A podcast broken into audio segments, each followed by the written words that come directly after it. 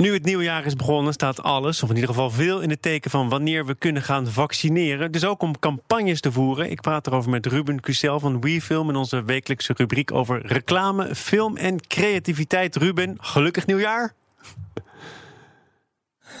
Beste wensen. Zeker weten. En veel hangt in dat jaar af van wanneer we weer terug kunnen naar het oude normaal. Dus ook hoe dat nu precies loopt met die vaccinatiestrategie. En nou, of het nieuwe normaal natuurlijk. Ja, nou ja, wie zal het zeggen? Op 4 januari doe ik daar geen harde uitspraken over. Maar er wordt al wel voorzichtig aan gewerkt, hè, om ook het grote volk, de grote massa te bereiken.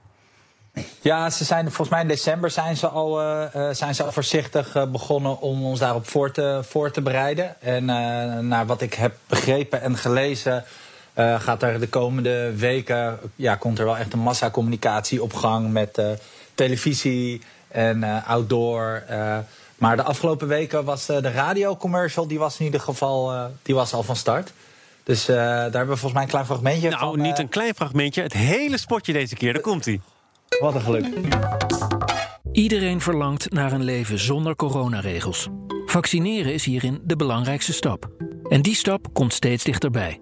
Elk vaccin dat straks is goedgekeurd is op tienduizenden mensen getest. Zo weten we zeker dat het ons goed beschermt tegen het virus. En ook veilig is. Als we ons laten vaccineren, krijgen we stapje voor stapje meer vrijheid terug. Het is begrijpelijk als je vragen hebt. Antwoorden vind je op coronavaccinatie.nl. We zijn nog niet begonnen met de reclame, absoluut niet. We praten er alleen maar over. En wat mij opvalt is, dit is dan hele feitelijke, zelfs enigszins gedragen informatie. Het is niet van pak die prik. Nee. Ja, de vraag is natuurlijk ook wel of je dat moet doen. Hè? Of je het lollig moet gaan brengen. Want het is natuurlijk wel een hele serieuze aangelegenheid. En het draait natuurlijk allemaal om het wekken van vertrouwen. Hè? Je merkt ook dat ze heel erg benadrukken op hoeveel mensen het is getest, hoe veilig het is, wat je er allemaal voor terugkrijgt. Want het is wel zo dat er is sowieso een aantal, geloof 10% of zo, die zich sowieso niet wil laten vaccineren. Nou, 50% sowieso wel. Maar er zijn ook nog een dikke 40% ongeveer die dan zoiets heeft van ja, nou, ik denk het wel, maar ik weet het nog niet zeker.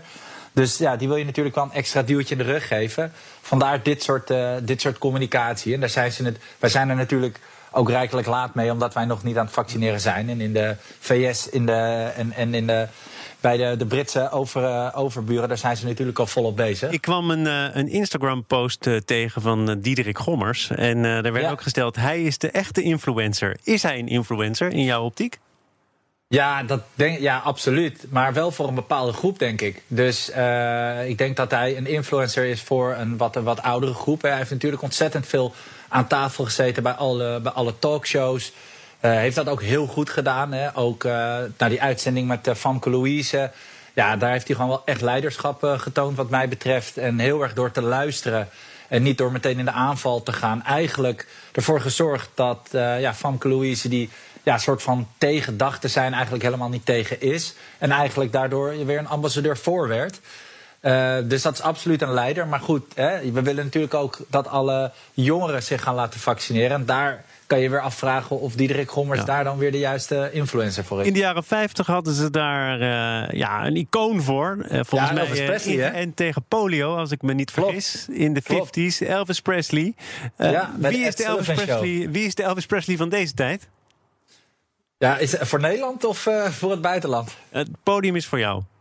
Ja, voor Nederland heb je natuurlijk een hele rits aan van artiesten tot acteurs die gigantisch veel invloed hebben op social media. Ik denk ook wat je zal zien, en dat zag je ook in het Verenigd Koninkrijk, hè, waar ze zowel een Ian McGallan heel erg hebben ingezet als een influencer, maar bijvoorbeeld ook met een Mark Rashford. Daarvoor de voetballer willen aanstellen, die dan weer meer de jongeren zal aanspreken. Nou, in Amerika heeft Joe Biden natuurlijk al gezegd dat hij de eerste prik gaat nemen.